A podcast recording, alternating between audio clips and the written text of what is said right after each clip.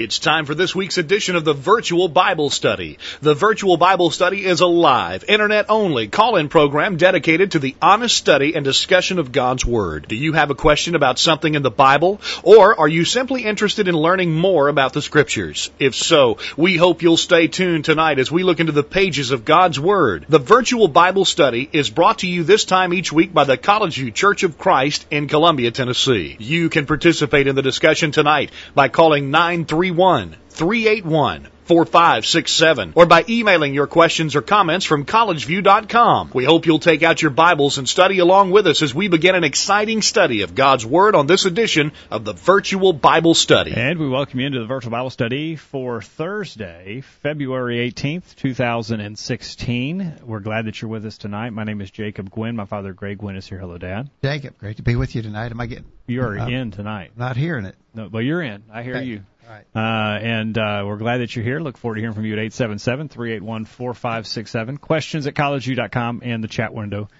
at the bottom of your video feed tonight. We hope you are watching us live tonight and can sign in the chat room there. And behind the controls, uh, back uh, by popular demand, uh, Monty Overton is here. It's good to see you tonight, Jacob. Good to be with you, Monty, and it's been a long time, but glad that you're here. Look forward to your comments, and uh, we're going to continue a discussion we started last week.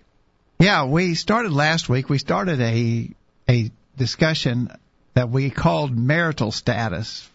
I don't know if that's the best title. But what we're talking about is what we're trying to convey is that the Bible speaks to everyone, whatever your marital status. Last week we talked about people who've never been married and spent some time talking about maybe what you should do if you're looking for a mate. Uh, and then we talked about people who are newly married. We want to continue that tonight. We've got we've got a couple of things I think we can cover during our time, and, and then a third one that I don't think we'll get finished tonight. But we want we want to talk about those. What the what does the Bible say to those who've been married for a long time? Okay. What does the Bible say to those who've lost a mate? And then we'll probably start, but not finish, a discussion of divorce. Okay. All right. So the, the this is probably part two of three. If you haven't listened to the first one, you might want to stop listening to us in the recorded version and go back and listen to that that program from February 11th, 2016. As we go on tonight, we want to talk about those who are never married, newly married. I'm sorry, married for a long time and widowed, uh, and then get into the subject of divorce. Yeah. 877-381-4567. Before we go any farther, though, you might remind our listeners about the bumper stickers that you've got. If Hey, they yeah. Oh, and we did get some requests for that, but we've still got some left. If you'd like a little oval shaped sticker, uh, It's about the shape of if you were athletic, it would be about the shape, the size of like you're showing off that you ran a marathon yeah, or a half marathon, or a half marathon, or whatever. or maybe you have a foreign country that you're a fan of, one of those Yeah. has those letters. Yeah, That's about right. that size. about that size, and it and it tells the address of the virtual Bible study, and you can stick that on your card. Give us a little advertising if you want. If you want one of those, send me an email to questions at collegeview.com. Give me your snail mail address, and I'll I'll stick one in the mail to you right away. Might be a conversation starter with someone who sees it Yeah, on the back of your car. And I think that's what we need to be looking for, really, when we're out in the world. Uh, we want to be able to influence people for good, and we need something. We need something that gets the t- the conversation started. All right. Send an email, questions at collegeview.com. We can get you those bumper stickers free of charge uh, so that you can help us spread the word about the program. All right. The, Oh, ahead, oh, buddy. Mike, go ahead. I actually had that happen. I was up at a bookstore in Cool Springs, and I come out, and there was somebody at the back of my vehicle looking at my virtual Bible study sticker, writing the information down on it, and asked me what it was about. So I was able to tell them. And more than one time, I was at a, I was at a basketball game for my granddaughters last year, and somebody seen it on the back of the truck. I got stopped at a rest area in uh, northern Georgia Mm-hmm. one time by a guy about it, and a bookstore in Cool Springs, Tennessee, where maybe the same one you were, may have been the same guy. I was in Wouldn't I was in the parking lot at a doctor's office, and somebody asked me. So it, it's a way to get It works. to get some some message out know. there. If you like one, questions at collegeview.com. All All right, uh, go ahead. and, and remember too that to get on our mailing list, if you're not, send us an email to questions at collegeview.com and just say add me to your list. We send up an a, up send out an update every Thursday about what our topic's going to be for discussion, and you'll get that, and you'll also get our weekly bulletin. We send the bulletin out on Tuesday, and we send our virtual Bible study update out on Thursday, and we won't bother you any other time. All right, two emails a week. Questions at collegeview.com. Add, get added to the list so you can get those updates. All right. Yeah. On to the program. All right. So last week we talked about those who were newly married, uh, and and now we want to sort of go to the other end of the spectrum. What about some of us old timers who've been married for a very long time? You know, uh, it's it's a disturbing trend. Sometimes, uh, I mean, and, and you hear about it more so than you ever did before. People who've been married for a really, really long time suddenly getting a divorce. Yeah, right. uh, you know, and you think, wow, what's going on here? Right. Uh, I think that the the Bible does speak to those who have been married for a long time. Monty, you wondered why we invited you tonight. I, I figured it out. he, Monty just had a wedding anniversary, so he, he's he's uh, he's an, a long timer as well. Um, I think I think what we would emphasize to those people from the scripture again, we're not just talking about what human counselors might say, because human counselors would probably give you bad advice right. about marriage at any state or at any level. Right.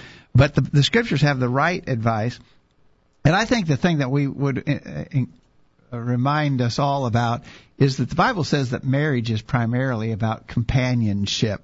Uh, uh, it's, it's not just at the beginning of the relationship that companionship is important. I think it is true throughout. Uh, uh, there ought to be a, a growing uh, sense of companionship as the marriage matures. Uh, unfortunately, sometimes we see people who, you know, very much in love at the start, can't spend enough time together, but then as the years roll on, they sort of develop separate lives from one another and they don't spend much time together. They hardly even acknowledge one another. And, right. and that's a big mistake because marriage is intended by God to be for companionship and that runs throughout the marriage relationship. All right, absolutely. Uh, it's part of the design of God when He instituted the arra- the arrangement and the institution. Uh, he designed it for that companionship, and it's something that we need to realize is crucial and, and fundamental. Yeah, you know, in Genesis 2, I think you're alluding to Genesis 2, verse 18, when God instituted the marriage relationship. Uh, Genesis 2:18, the Lord said, "It is not good that man should be alone." Well, that's always true, right? Uh, that, that would be true if you're a young man seeking a wife, or you're a young man who just married a wife. But it's true of an, an old man too. It's not a good thing to be alone, and God designed marriage primarily designed marriage to fulfill that need for companionship. That's right, and so it we could the inverse of that would be true. It is good for a man to have companionship, and uh, that's uh, something that we need to be nurturing and building in this relationship. But you know, if if if as a husband, I've had I've, I've been married for many many years, and I I I, I just begin to take my wife for granted. Uh, we don't really do anything together. We never spend any time together. Um, we live in the same house, but we hardly ever talk to each other. Right. Then I think that is a description of somebody who is violating God's plan for marriage.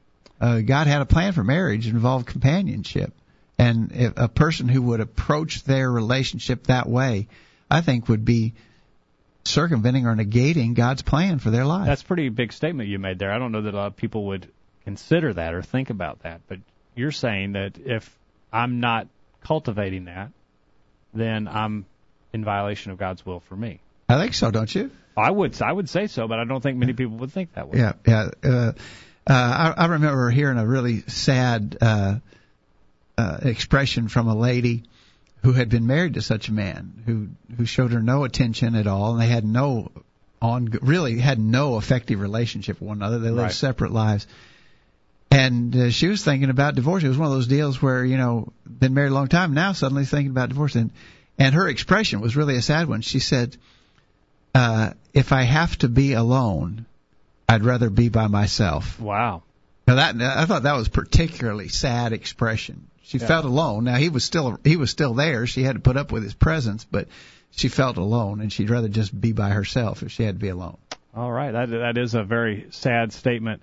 Uh, probably she verbalized something though that many feel and would not maybe be courageous enough to say. Yeah, yeah. Uh, unfortunately. All right, uh, in the chat room tonight, uh, Joe in West Virginia says First Peter chapter three gives in some instructions to the wife, while for Ephesians five gives for both the husband and wife, regardless of age. And certainly it does, and we can talk about those as we go along tonight. Thank you. Yeah, and those, and I think you're right, Joe. Those are the sort of the classic text uh, for married couples, husbands and wives. Ephesians five, First Peter three.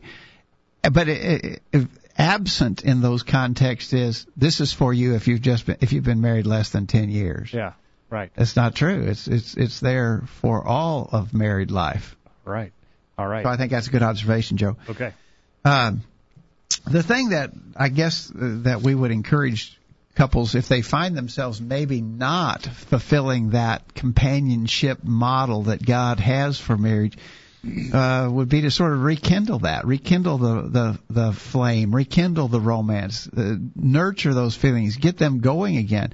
I mean, you might as well be realistic if it if the if there's no feeling there, if if you haven't uh, been doing what you ought to do to mature this relationship and it's really sort of fallen apart, then what you need to do is repent and get it going again. Yes, Uh, I remember hearing a story about a fellow who went to see a preacher, uh, and uh, uh, he was he was he was in one of those sort of midlife crisis kind of situation, and uh, uh, he he admitted that he he didn't love his his wife anymore, and he and he he he was divulging this to the preacher, and he said he said, "What can I do? What should I do?" Uh, and the preacher said, "Well." He said, "I think there's only one thing you can do." And he and, and the guy kind of perked up. You know, he was hoping that the preacher would say, "You're going to have to divorce her and find another wife." The preacher instead say, "You really only have, there's only really one thing you can do: repent and Right. start loving her again." yeah. Well, you, but you don't understand uh, the way that my wife treats me or the way that my husband treats me.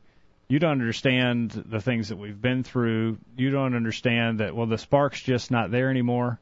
You don't read any of those conditions in the passages that Joe, for instance, referenced in Second Peter chapter three or Ephesians chapter five. There's no stipulations on your spouse. Husbands love your wives if they're If they're Lovable. if they- yeah, if they're if they're really an ideal wife, love them. Or but if they're not, right. you don't have to. right. It doesn't say that. Yeah, it says you do what you're supposed to do and uh, get with it, and so uh, that's something we need to remember. I thought there's there's sort of a this is completely a different context, but in Revelation chapter two, when the Lord was speaking to the church at Ephesus, he said unto the angel of the church at Ephesus, Write, and then it goes on to say, I have somewhat against thee because thou hast left thy first love. Well, that's sort of like describing a husband. He's left his first love. He doesn't love his wife anymore. What what was what was the church at Ephesus to do? Remember, therefore, from whence thou art fallen, and repent, and do the first works, or else I will come to thee quickly, and remove thy candlestick out of his place, except thou repent. So, you know, if, if you sort of take the, the the idea of the church being the bride of Christ, Well, yeah, you know, here's the bride of Christ, and they've lost their first love. Uh, what do they got to do? Repent. Yeah. Okay, so here's a husband or wife who's lost their first love for their mate. What do you do? Well, you repent and you get back busy loving that person the way God commands them to be loved. All right, excellent comments, Monty. I think the something we have to remember about this, this love that we're commanded here, isn't a, a gooey emotional thing uh, that we feel maybe that initially was attracted to someone with, but if, if it can be commanded, then it has to be related to our attitude. So God has commanded a husband to love his wife and the wife to love her husband and, and the other aspects of the relationship that we're supposed to have. So if I'm commanded to love my wife, that's a demonstration of attitude that I have. I've got to have a loving attitude toward her and I have to treat her appropriately like I love her. And that's not something That I mean, fall so into, I, I may have, I may have changed my attitude from when I first met her or from when we first married to where I'm not behaving properly toward her anymore, but I can change that attitude back also because there's only two things in life you can control, and that's your actions and your attitude. And your attitude is really what determines your actions. Yeah, so if I'm not acting properly toward my wife and demonstrating the love to her, as we said, I know a preacher, I genuinely do know a preacher that told somebody they had to repent when they said they didn't love their wife anymore. And so I have to repent of that. I have to display an attitude of love toward her and treating her properly. That's right. It's a, it's an act of the will. Yeah. You you commit yourself to do what you're supposed to do. You do it. Yeah, yeah. It's not it's not an accidental or it just It's it not. just. It's not. It- As you said, Mike, you use the log. word sort of gooey. You know, a gooey feeling like like teenagers have. It's not that. Right. It's an act of the committed will in the heart uh, to do what you're supposed to do towards your mate. All right. You, you made a covenant. You made a promise when you married, and you're expected to fulfill Keep that your promise. Yeah. All right. Uh, Joe in West Virginia says a Christian husband should treat his wife first of all as a sister in Christ concerning how he treats her. To treat her as a sister in Christ, we should love one another. That about covers all we are commanded. And uh, thank you for those, Joe. Yeah. And Kevin uh, is, says tonight, he says, uh, the command is to love. Anything else is sin. He's agreeing with you on that. He says, love for someone else as well as God removes our selfishness, switching towards selflessness. I And that that's certainly is this love that we're talking about. exactly right. Okay. You know, and then and then I got one more thing I would add. Uh, I I think all of those things we've said are so important. I think that's the main thing that we would say to people. What the Bible says to people who've been married for a long time: keep the flame alive, build the relationship, mature it over time. It should be stronger. You know, as I think back over the years of, of some married couples I knew that I thought were so exemplary in their old age, it was clear they loved each other more than they ever had before. Right. You know, and and that's the way it ought to be uh, Right. in marriage. Okay. Uh, but then I think also you got to be ready for the realities of old age and diminished health. Uh, you know, if if we're married, you know, for a long time, then as we get older, we're going to start having health issues. Other problems will come along, and you got to be prepared for that. I, I'm. You can't say, "Well, I'm going to love her," but man, if she has, if she starts having a lot of health problems, I can't deal with that. I'm Yeah. out of here. Yeah. You know, uh, that would not, that would obviously not be true, but you get, be prepared for those realities. You know, it, it, that, your time is coming. Hebrews 9:27 it is appointed unto men once to die, and after this judgment, you got an appointment coming, and your appointment is with old age.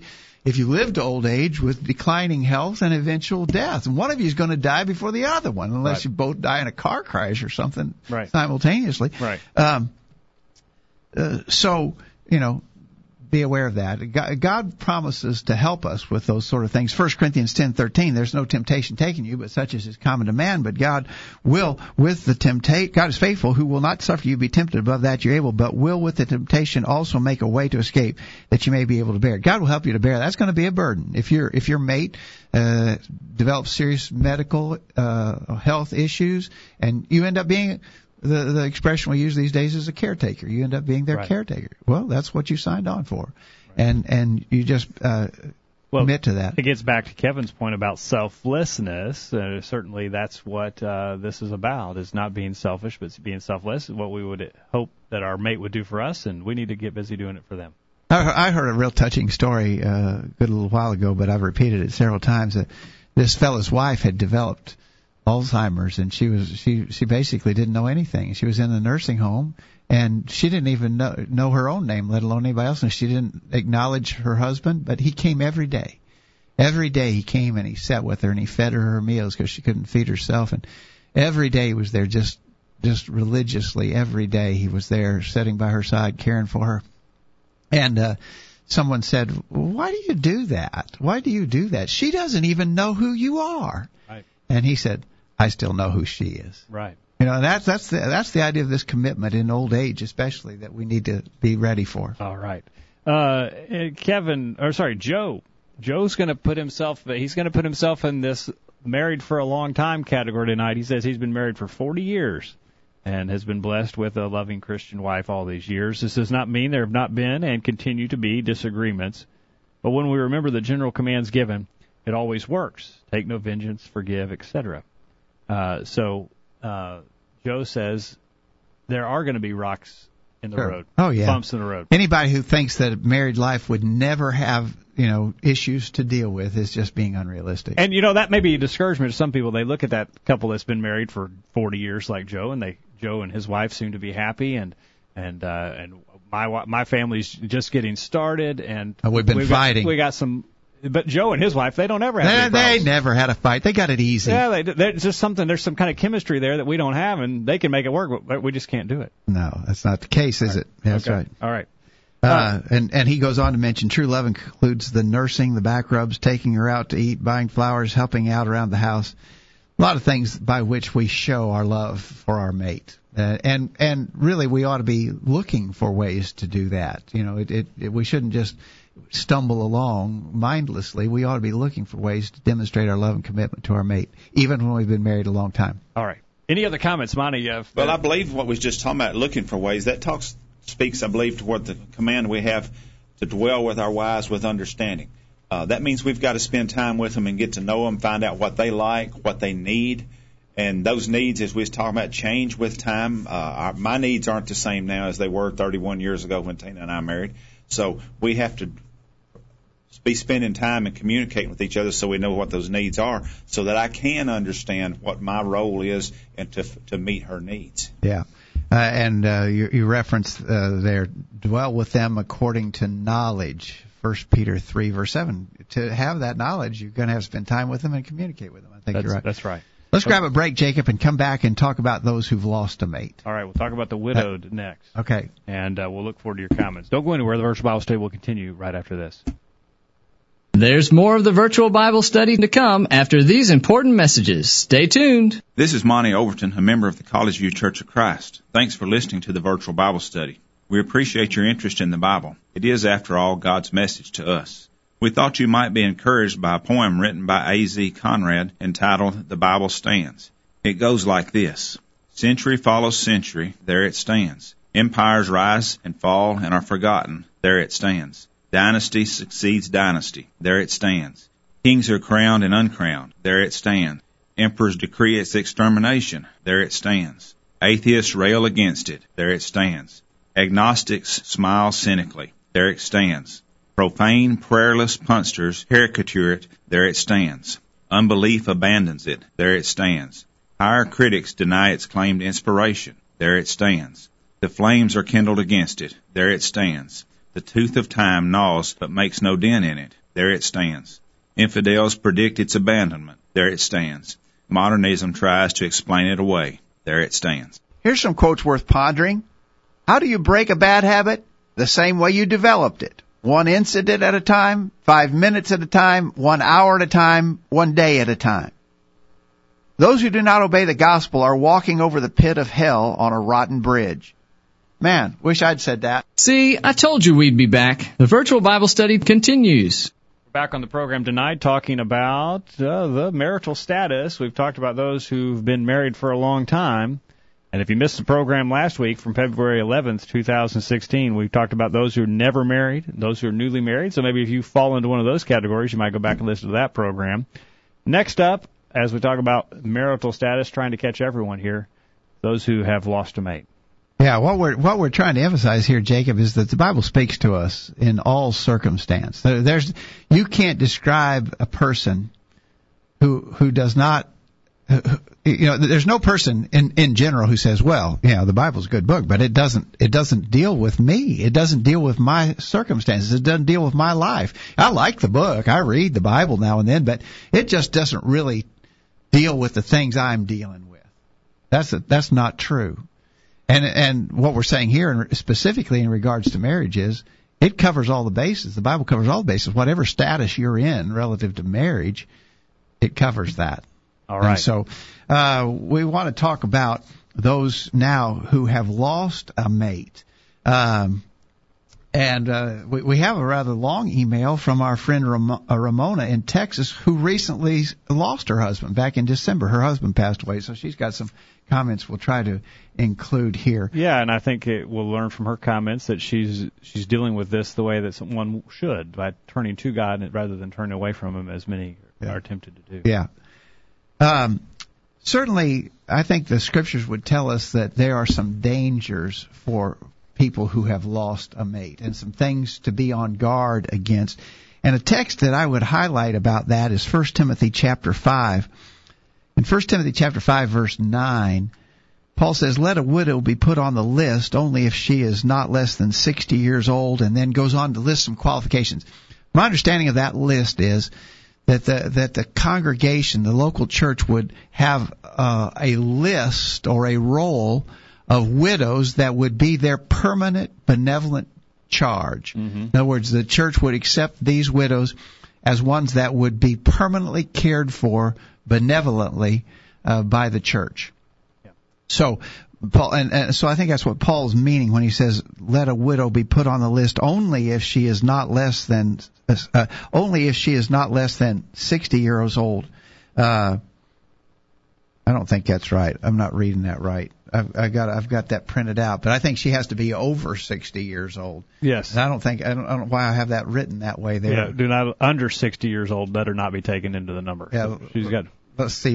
The King James says, "Let not a widow be taken into the number under three score years old." And so I don't know. I've well I've, I've only if she's not less than 60 years old would mean that she has to be greater than 60 years old. yeah yeah. That, that, that the way that's worded on my chart here is not accurate. It is think- accurate. You just got a little. Uh, you got a I've little got brain, I- got brain a- freeze. You got brain, got cramp brain freeze. Anyway, Okay. okay. So anyway, she had to be 60 years old or older. Yeah. And then it gives some other qualifications for her.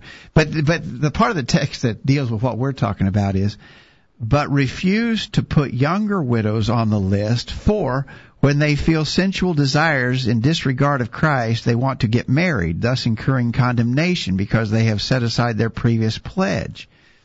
Well, in other words, he's uh, so here's a widow. She's less than sixty. She says, "Well, I want to be cared for because I don't ever intend to get married again." Well, Paul is saying she will be tempted to be married again, and then she'll break her pledge that she said she wasn't going to get married again, and it would be a problem. So don't even deal with that. Don't even go there. If she's less than 60 years old, don't put her in this list. Now, that's not to say that a widow, a younger widow, couldn't be cared for on a on a uh, as needed basis, but she couldn't be accepted as the permanent lifetime benevolent charge of the congregation. Uh, he says he goes on to say, and at the same time they also learn to be idle as they go around from house to house, and not merely idle, but gossips and busybodies, talking about things not proper to mention. Therefore, I want younger widows to get married, bear children, keep house, and give the enemy no occasion for reproach, for some have already turned aside to follow Satan. And so uh, I, I'm just using that text to say there are some dangers associated to suddenly being without a mate, uh, and you might get involved in doing things that you shouldn't do. Uh, he mentions things like being idle, being gossips and busybodies, uh, talking about things that shouldn't be mentioned, and so forth. So I would say to the person who has lost a mate, and it could be a man or a woman, know that there's some new temptations there that you've got to be on guard against. Right, right. That's a good. That's a good point to bring out of that, and that uh, certainly things have changed now, and you need to be on guard against Satan's attacks. I see that now, Jacob. Let a widow be put on the list only if she is not just had a less little- than we had a 60 block years. there. Yeah, I had a mental block, brain, brain freeze. Uh, I think another thing uh, certainly would be, and, and maybe Ramona can speak to this too, uh, because she just lost her husband. But you know that that would be a thing that could potentially make you bitter. You know, Right. wh- why has God done this to me? How many times have we heard people ask that sort of question? Why is God doing this to me? Right. You know, and we should never uh, charge God in that way. We need to be careful about bitterness. Hebrews 12:15, looking diligently lest any man fail of the grace of God, lest any root of bitterness springing up trouble you, and thereby thereby many be defiled. So, I think we would have to guard against bitterness. It sort of seemed to be an acceptable alternative to Job's wife. Uh, she had tipped it. She she encouraged him to express some of that bitterness. He hadn't lost a spouse, but he'd lost his children, and he lost his health, and uh, that bitterness seemed like an alternative to her. Uh, and so it's something that we have to be aware of. So many people have fallen prey to that temptation to, to turn bitter and turn against God. That's right. Right. Um, we might look at what Ramona has written here. Uh, she says, when you are in shock and you feel powerless to cope and unable to think straight, understand that you don't have to at that you don't have to at that moment. God will patiently lead to safety those who consciously turn to Him and are dependent on His guidance. Uh, she quotes Psalm 29:11, "The Lord will give strength to His people. The Lord will bless His people with peace." Yeah, Uh, there's a, certainly a lot of comfort that can be had from this book of Psalms at times like that. Yeah, uh, and she says, uh, God uh, will accept you, love you. You're never beyond hope. Uh, she references First Peter one verse thirteen. Uh, be prepare your minds for action. Be self-controlled. Set your hope fully on the grace to be given you when Christ Jesus is revealed. Um so uh, th- then she references. Uh, uh, I'm not sure what verse this is. Uh, she says she talks about a woman a woman giving birth to a child has pain because her time has come, but when her baby is born, she forgets the anguish because of her joy that the child is born into the world. So with you, now is your time of grief, but I will see you again, and you will rejoice, and no one will take away your joy. But I'm not sure the That's reference. John chapter 16, John- verses John 21 and 22. Okay, John 16. All right. So the Lord understands that sometimes we deal with grief. Uh, then she says, "Listen to God's promise from Jeremiah 29:11, beginning. I know the plans I have for you, declares the Lord, plans to prosper you, not to harm you, plans to give you hope and a future. Then you will call upon me and come and pray to me, and I will listen to you. I will, you will seek me and find me when you seek me with all your heart." Now that's a promise to us all, but I can see how a person who's lost a mate could take special consolation Right. Right. in that particular promise. and that doesn't necessarily have to have a physical uh, perspective on it. There's definitely, you know, it can be physical blessings coming our way, but uh, most importantly, spiritual blessings Yeah. that God has in mind for us. and and she says uh, you're not alone, and, and but you may have doubts. She she she understands that there may be some weakness and doubting going Yeah. on. She references David in the Psalms 22 verse 1. My God, my God, why have you forsaken me? Why are you so far from saving me? So far from the words of my groaning. Yeah. I actually think Proverbs or uh, Psalms 22 there's a, a prophetic psalm about the suffering Savior. Certainly, but David felt. but uh, David at times uh, felt that, deserted. yeah. Yes. Job says, uh, chapter 7, verse 7, Remember, O God, that my life is but a breath. My eyes will never see happiness again. Job thought he would never see happiness again, but we, we read at the end of the book of Job that uh, God did good things to him. God is faithful to do what he says uh, he will do, regardless of how you feel or what you believe. Philippians 4:19, My God will meet all your needs according to his glorious riches in Christ Jesus. Proverbs 5, 4, Jesus promises comfort, comfort and blessing to those who go through the process of grief and mourning. Blessed are those who mourn, for they'll be comforted. I actually think that's not the mourning of a loss of a loved one. I, I actually think Matthew 5, verse 4 is talking about mourning over our sinfulness, but uh, uh, that's a little different application of it. Uh, then she's got uh, Psalm 139, 1, 14, and 16.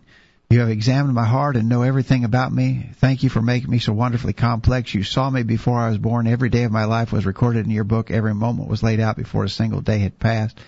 Uh, uh, that's from uh, a newer paraphrase translation. And then Isaiah 40 verse 31, those who hope in the Lord will renew their strength. They will soar on wings like eagles. They will run and not grow weary. They will walk and not be faint. Yep. And so, thank you, Ramona. I appreciate you going to the trouble of, of uh, expressing those thoughts to us as someone who's just gone through what we're talking about here. Yeah. All right. Uh, yes, Ramona. Thank you for those thoughts, and certainly Ramona can talk firsthand and uh, and share some of the things that have been beneficial to her. And then, just real quickly, to summarize this. If you've one who just recently lost a mate, or maybe it's been some time since you lost a mate, you may need help. I think you look to your family for help primarily. I think First Timothy, we were talking from First Timothy five about the church taking in a, a widow indeed. The church can be a help. Family is the first resource to help someone with You- problems. You're that- talking about physical needs. physical needs. Yeah. Uh, Timothy, 1 Timothy 5 verse 4, if any widow have children or nephews, let them first, uh, let them learn first to show piety at home and to requite their parents, for that is good and acceptable before God. Uh, if any man or woman that believeth have widows, let them relieve them, and let not the church be charged, that it may help them that are widows, that it may relieve them that are widows indeed. So, the church can get involved, but the church, uh, when it comes to matters of benevolence, the church is an agency of last resort, not first resort. And so, you know, I I think a, a widow has a, a right to uh, expect the help of her family with with whatever issues she's dealing with. All right, time for a break. They appreciate Rom- Ramona's comments in the chat room tonight, and they're getting a little cocky in there. I think we need to go ahead and get a break before it gets any worse. Joe's wife and Kevin's wife can't imagine themselves marrying again. And Kevin has concluded it's because they're such incredible husbands that they could never find anybody that could compare. Yeah, I think it might be. Be careful about that, Kevin. You know, uh, I read a I read a survey just recently where over 50% of wives in America said if they had it to do over again, they would not marry the Well, same. that's why I'm thinking husband it may be that Kevin's wife uh, couldn't take the chance on getting in that kind of shape again. uh, so I don't know. Uh, we're going to get a break. We'll get this week's bullet point. We'll get your thoughts on the other side. We need to get to the subject of divorce when we get back. That's a lengthy one. Yeah, and, And- I don't think we'll get it done tonight, but we're going to get started on it. All right, don't go anywhere. The virtual Bible study continues right after this. Got a question about something you've heard on the virtual Bible study? Send your questions to questions at collegeview.com. We'll be right back after this. This is Greg Wynn with this week's bullet point. In our easy credit times, many people are having issues with buying things they can't afford and ultimately failing to pay for the things they've purchased. Surveys indicate that the average American household has over $15,000 in credit card debt. That represents a good bit of buying without the ability to pay. And that leads to the rapid increase in bankruptcies that are being reported. One out of every 55 households in America has filed for bankruptcy. So what's a Christian to do? There are several important things to consider. First, remember that everything we have is from God. We are simply stewards of His blessings and should use all for His glory. Jeremiah 9:24 says, "Let not the rich man glory in his riches, but let him that glorieth glory in this, that he understandeth and knoweth God." Deuteronomy 8 verse 18 says, quote, "Thou shalt remember the Lord thy God, for he it is that giveth thee power to get wealth." Second, be carefully on guard against materialism and covetousness. Jesus warned, quote, how hard it is for them that trust in riches to enter into the kingdom of God. Mark 10 verse 24. Paul said the desire to be rich leads to temptation and destruction. 1 Timothy 6 verse 9. And again, Jesus advised that, quote, a man's life consisteth not in the abundance of things which he possesseth. Luke 12 verse 15. Third, prudent savings is commended in the scriptures. Proverbs 21 verse 20 says, quote, there is treasure to be desired and oil in the dwelling of the wise, but a foolish man spendeth it up. Finally, know that God expects and demands that we pay our bills. Psalm 37 verse 21 says, quote, the wicked borroweth and payeth not again. Romans 13 verse 8 instructs us, quote, owe no man anything but to love one another. So wise planning and careful spending are essential, not just for financial security, but also for spiritual safety. Right priorities will keep us on track in both realms. That's this week's bullet point. Think about it. My name is Cole and I'm eight years old. My name is Thomas and I'm seven years old. And our families love to listen to the virtual Bible study. God's Word has the answers. Let's get back to studying it. The virtual Bible study rolls along. Back on the program tonight, reminding this program. We want to remind you this program is brought to you by the College View Church of Christ in Columbia, Tennessee. Find out more about us by visiting our website, thevirtualbiblestudy.com. And uh, send us a question anytime or a suggestion for a future edition of the Virtual Bible Study. Send it to questions at collegeview.com. We'd love to hear from you uh, at any time. Uh, let us know your thoughts. All right, so we've talked about four categories, uh, and I'm sure that a lot of people we're talking to that, that that have been listening and been involved and joining in the discussion have have experienced uh, the things we talked about. Never married. Of course, we're all never married at some point. We're looking for a mate, and then we talked about newly married, long time married. We talked about those who've lost a mate. But now we've got to talk about a category that really touches the lives of a lot of people these days, and that's the subject of divorce. And it's becoming more and more of a subject uh, that we have to unfortunately discuss. Uh, as uh, well, I was talking with the high school class last night about this, about how divorce has become such a common thing in our society and so accepted, uh, even among those who are religious. Yeah, uh, just a couple of generations ago, divorce w- was really a shameful thing. People, even even, and I I've known of people who were innocent in the matter of the divorce, but they felt a shame associated with the fact that the divorce happened, even though they weren't the cause of the divorce. It was shameful in our society. Yeah, and it was not accepted among religious folks.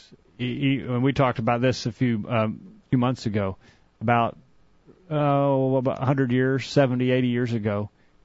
Major denominations forbade it. On as a general rule, it was it was against the precepts of any denomination uh, the idea of divorce without cause. Yeah. And uh, now look how far it's come. You know, It'd I, be a and I was- to folks. I was thinking some of our listeners can confirm this, uh, but I think Ronald Reagan in 1980 was the first president ever that had a divorce in his background. It, it was in our society viewed it so negatively that a politician with a divorce probably didn't have a hope of being elected to high office Right. Because people would look badly on that in in, in his past. That's boy. that's gone. fast. That's way gone. Yeah. Uh, yeah. Here now tonight we've got Donald Trump running for president, and he's on his third wife. But it's not an issue. Nobody cares about that. That Right. that's not a problem. Right. Uh, and so you, things have really changed. Yeah, that's scary.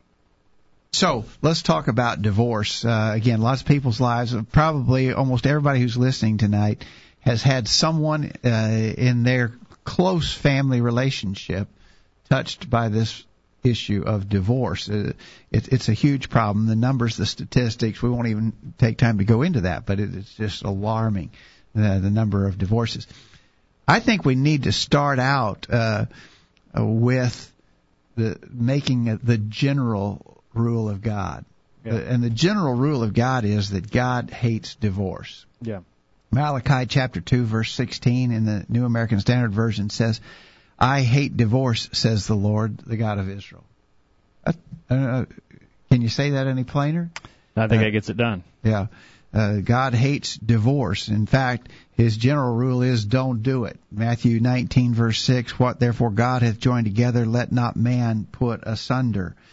And so if you wanted, if, if you want to just say, here's God's general rule about marriage, his general rule is he hates divorce and he tells you don't do it. Yep. That's just, that's just as simple as we can put it. Now- God's plan is one man, one woman for life. Now, as we think about our society, how fast it has drifted away from these concepts that God has established, we need to remember Romans chapter 12, verses 1 and 2, that we're not to be conformed to this world. We've got to be transformed by the renewing of our mind. Our society will rub off on us. It's rub, it has successfully rubbed off on many, many Christians yeah, who claim to believe the Bible and follow what God wants them to do, but yet they've been influenced by our society, and now the divorce is acceptable. Yeah. And, and it's a shame. And So we've got to keep coming back to what God has established. it, the moral truth that God states is not changeable, and it doesn't. It, the the societal trends don't affect it. Right. Um, so where where do we begin when we talk about this divorce thing? Uh, I, I think everybody who teaches on this subject probably has their own particular approach, but the place I would like to start is by emphasizing that there's a difference in the scripture between being married and being bound. Those those terms are not synonymous and they are not interchangeable. Uh, so in Matthew 19:6, which we just referenced, what God hath joined together, let not man put asunder. Uh, the key expression here is there that God joins together. In a rightful marriage, uh, you know, a man decides to marry a woman. This is where you need your charts. It'd be great to have charts, but we we sort of decided we weren't going to do that because not uh, a lot of people listen in the podcast version and they wouldn't be they wouldn't be seeing our charts. So we're going to try to explain this. Okay. In in a rightful marriage situation, a man and woman decide about marriage. You know, here's this guy and he loves this girl and she loves him back and they decide to get married. Yep. They make that decision. Now, if they are eligible marriage partners, not only do, do they commit, they make a decision, they marry one another, but God joins them together. God binds them uh, in that marriage relationship. Uh, we might notice uh, that expression being used in 1 Corinthians chapter 7 verse 39. The wife is bound by the law as long as her husband liveth, but if her husband be dead, she is at liberty to be married to whom she will, only in the Lord. Notice, she's she's married, but notice she's also bound. She's bound by the law so long as her husband liveth. Yeah. So they made they made the husband and wife when they decided to get married, they made that choice. Man and woman regulate the marriage Yes. but God governs the binding of those two in that marriage relationship. And so again, I like to sort of picture it as a as a three way uh, uh, Triangle. triangle, a principle that involves three man and woman married, but God is the third person in that triangle. God binds the man and woman into that marriage relationship, assuming that they have a right to be married. We'll talk here in a minute about if they don't have a right to be married, they can't be bound into a relationship that's not right. But they can be married. They can be married, but they wouldn't be bound if it, if they weren't eligible marriage partners. All right, so now you're using two different terms for this relationship married and bound. Two different terms. You're saying the married part of it is man's action. Yeah, here's a guy. Here's a guy who's he's been he's had five wives. He's cheated on every one of them. Yeah. He finds a sixth woman, and he marries her. Is he married? He's married. He married her. Yeah. Uh, but he's not bound in that relationship by God. He has no right to be in that relationship according to God. So God doesn't join them together. They're not joined together by God. They're not bound. They're married. They got a marriage license. They went through the procedure.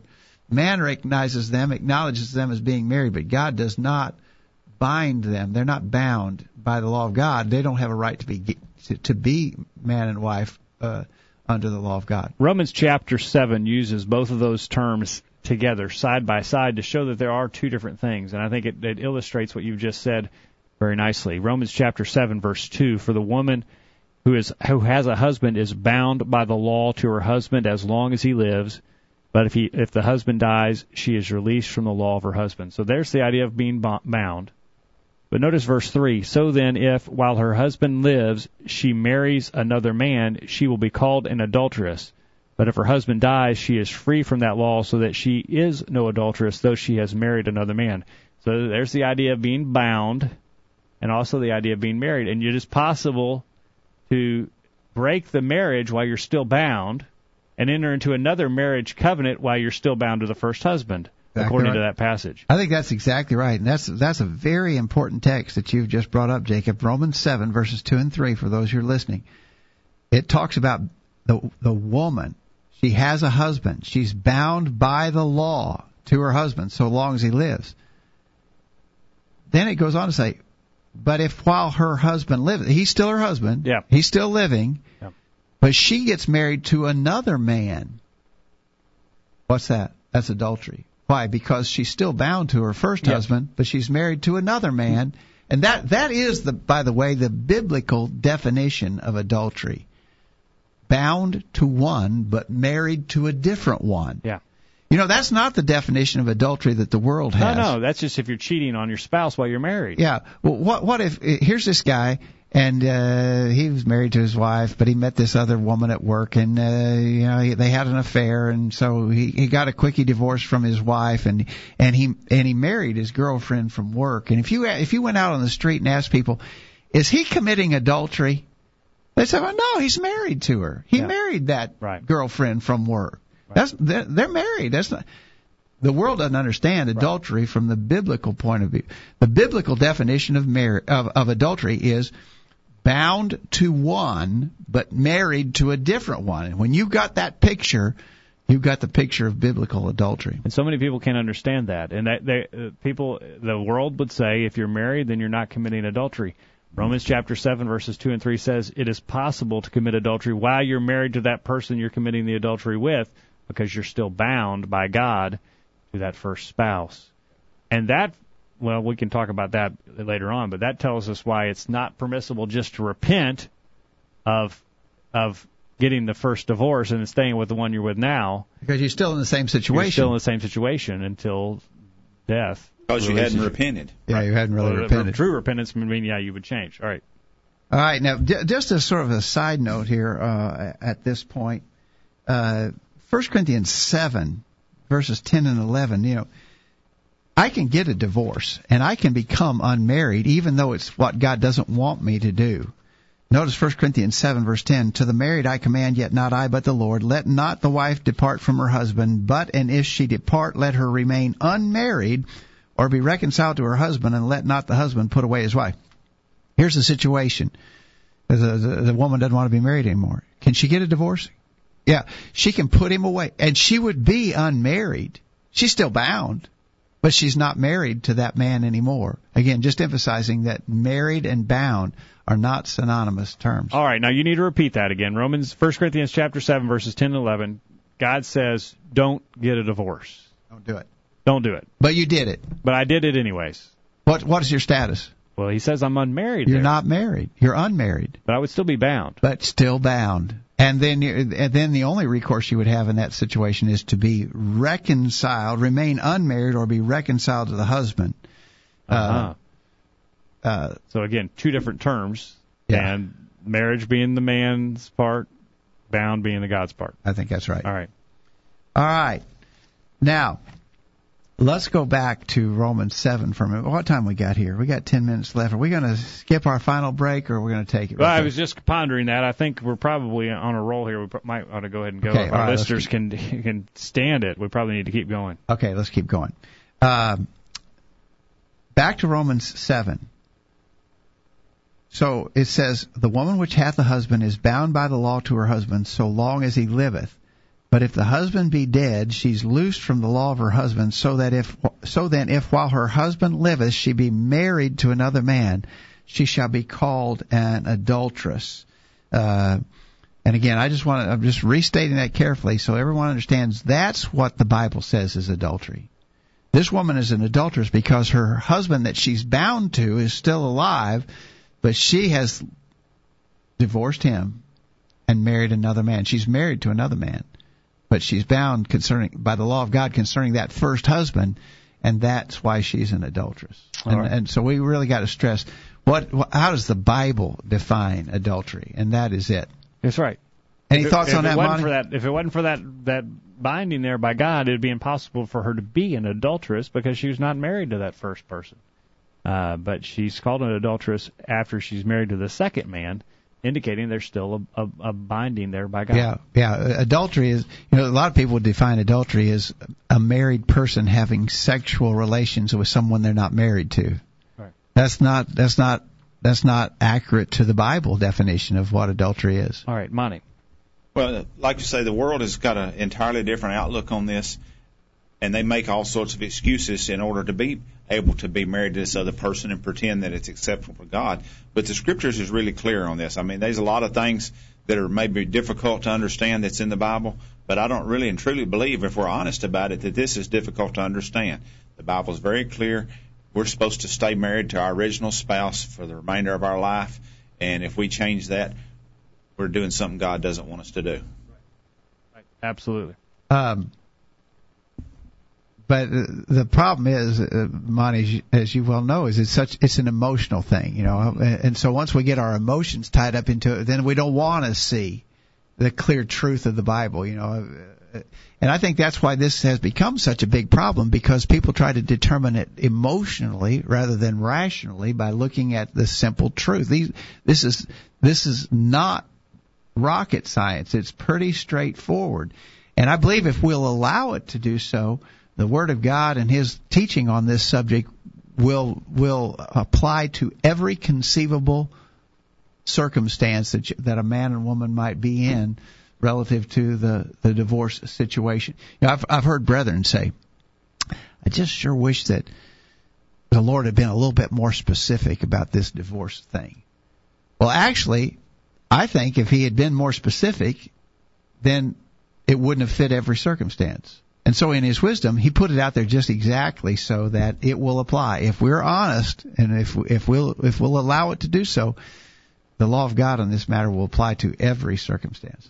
Some comments in the chat room tonight. Nick says, from the viewpoint of history, as during the days of Christ in the Roman Empire, divorce was widespread. The fact that God said he hated divorce was due uh, to the people's evil use of the practice. Our society is not unique. There's nothing new under the sun. I mean, that's, that's right. Thank you, Nick. Uh, and uh, Kevin agrees. He says God's word does not simply have marriage law for us in 2016. Those in oh, oh 16 and and also 2016 years before Christ had, had the same rules. Uh, and um, and let's see here. We also have a well, the general rule of God about marriage goes back to Adam and Eve. Genesis 2. Yeah. Uh, guess 9612 says, for one, the pain that comes with divorce is devastating. I can't help but think about my aunt and uncle. My uncle found his wife cheating on him. She agreed to repent and stay loyal to him, but he caught her again several months later. He was unable to take the pain anymore, and he decided decided to file for divorce. It really hurt our family, but especially to see his young children go through this. He felt that he wasn't right with God, but thankfully he has come around to accept what happened to him. You know, uh, our society wants to minimize uh, the pain uh, that divorce causes, uh, especially with the children. Uh, you hear people say, "Well, our kids would be better off if mom and dad weren't married because we just can't get along," uh, and all kinds of justification and rationalization for that. Uh, but certainly that does not uh, cover the pain uh, of not having being in a relationship that, that God, family relationship that God intends. Uh, okay. Nick uh, mentions he says from John 8, first four verses of John 8, uh, there's an indication that adultery also involves certainly the sex act itself, because remember the Pharisees brought a woman, John 8 verse 3, caught in adultery, caught in the very act. Uh, uh, so I, I, I do agree. I don't I don't dispute that at all. Certainly, uh, sexual intimacy is involved in adultery, but it, it, it involves this business of bound to one while married to another. I think that's clear too. Right. Right. Okay. All right. Uh, uh, uh, you know, if uh, if a a married man had a, an affair with another woman, rather, uh, you know, was unfaithful to his wife, had an affair with another woman, it's certainly sinful and it's, right. forn- it's fornication. Right. But I, I don't think it would be adultery unless he put away his wife and married the other woman. He'd be bound to her and married to the second woman. And I think then he'd be committing adultery. He'd be committing fornication when he was just having a relationship with a woman. I think it would be identified as adultery when he actually divorced his wife and unscripturally and married the other. You don't woman. think the affair would be adultery? I think it'd be fornication. I'm not sure it would fit the biblical definition. It's certainly fornication. Fornication's a broad term. Yeah. Adultery is a specific kind of fornication. Right. Okay. Uh, we can get some input on that if, Okay, if okay. people disagree, but But it is an a- it's an act. It's not a it's not a one time thing. It's not just entering a It's a- an ongoing- a relationship. yeah. You wouldn't say that the man's committing adultery the first time. Uh, you'd say that it's a it's a continual thing, and so it is with this marriage that's not scriptural. It's that relationship that's sinful, and you can't just say, well, uh, we'll repent of it and stay in the relationship. You you keep you continue you're continuing to commit the sin. yeah, exactly right. All right. Kevin says my thoughts about marriage and divorce. God's mind is simple and clear. Man and woman complicate the issue. Yeah. And Nick says the children being better off is only in the minds of selfish parents quite often. Yeah. I'd have to agree with that. Yeah. All right. Listen, we are just almost out of time, and I think we're at a pretty good break point. Uh, maybe get a, just a glimpse ahead at what we want to talk about next week. We want to talk about the three people involved typically in this uh, situation the man, the woman, the third party who gets involved. You know, a, a man divorces his wife and marries another woman, or vice versa. Uh, we're going to talk. God's uh, the law of, of Christ is very clear for the husband, for the wife, for the third party who might get involved with those two. Uh, and then we've got to talk about the exception to the rule. We want to do that next week. And then just a sneak peek farther down the road what we want to talk about. And hopefully we're going to do this, you know, in pretty quick order. But what about that exception? Uh, we've got a, a, a, a longtime listener, Bill from Texas, who has uh, corresponded with us at length uh, for a long time. He, he's a person who believes there is no exception whereby God allows divorce and remarriage without sin. Uh, I think he's wrong about that. We've corresponded at length, but I've promised to deal with that position. And we're going to do that and as we sort of tie, tie this up on, on the question about divorce. Next week. You think we get done next week? I don't know. We'll try. All right. We we, we we'll try. Um, Monty, any final thoughts before we cut it loose tonight?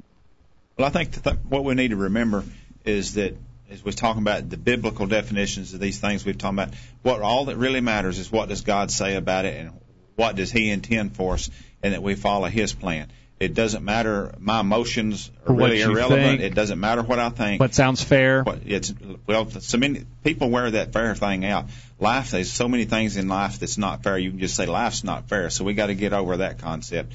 We got to do what's just and right before God, and that's all that matters in this. Whether I like it or not personally, it's what does the Bible say, and that's what I've got to do. All right. Okay, right. I think that's exactly well said, Monty.